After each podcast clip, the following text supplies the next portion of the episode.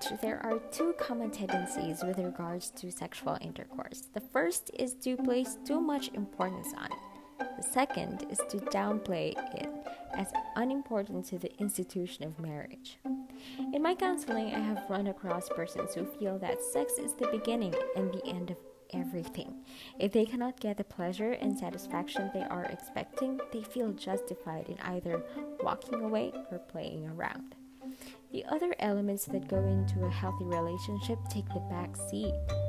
Sex becomes the dominant theme, like the case of the woman who felt justified in having extramarital sex because her husband could never guide her to sexual orgasm.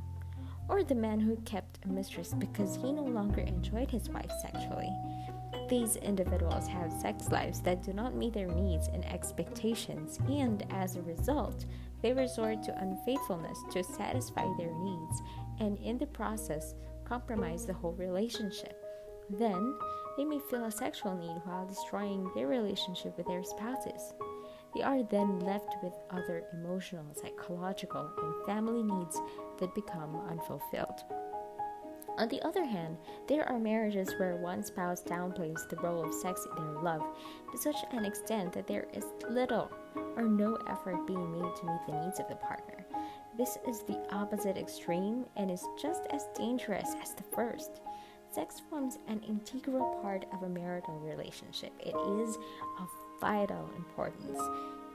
The spouse that does not treat it as such is asking for trouble lots of it. Wisdom, I think, lies somewhere in the middle.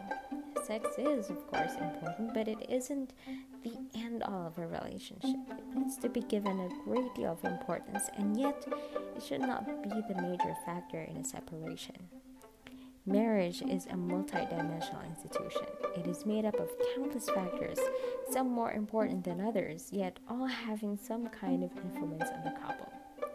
Companionship, a commonness of purpose, mutual respect and admiration, compatibility, caring, and affection are just a few of the ingredients needed to make a happy marriage. When one or more of these factors are wanting, then a negative impact on the relationship is immediately felt. Unless something is done to correct the imbalance, you can be sure that the level of love will fall. The same is true of the sexual factor. Like any other dimension of marriage, it fulfills a need, and if that need is not met, a vacuum develops. And unless something is done to correct the problem, trouble follows. However, my point is that a sexual problem is no more serious than a problem of incompatibility or the loss of mutual respect. In fact, sexual problems oftentimes arise out of other interpersonal problems. More often than not, the sexual problems follow other marital difficulties.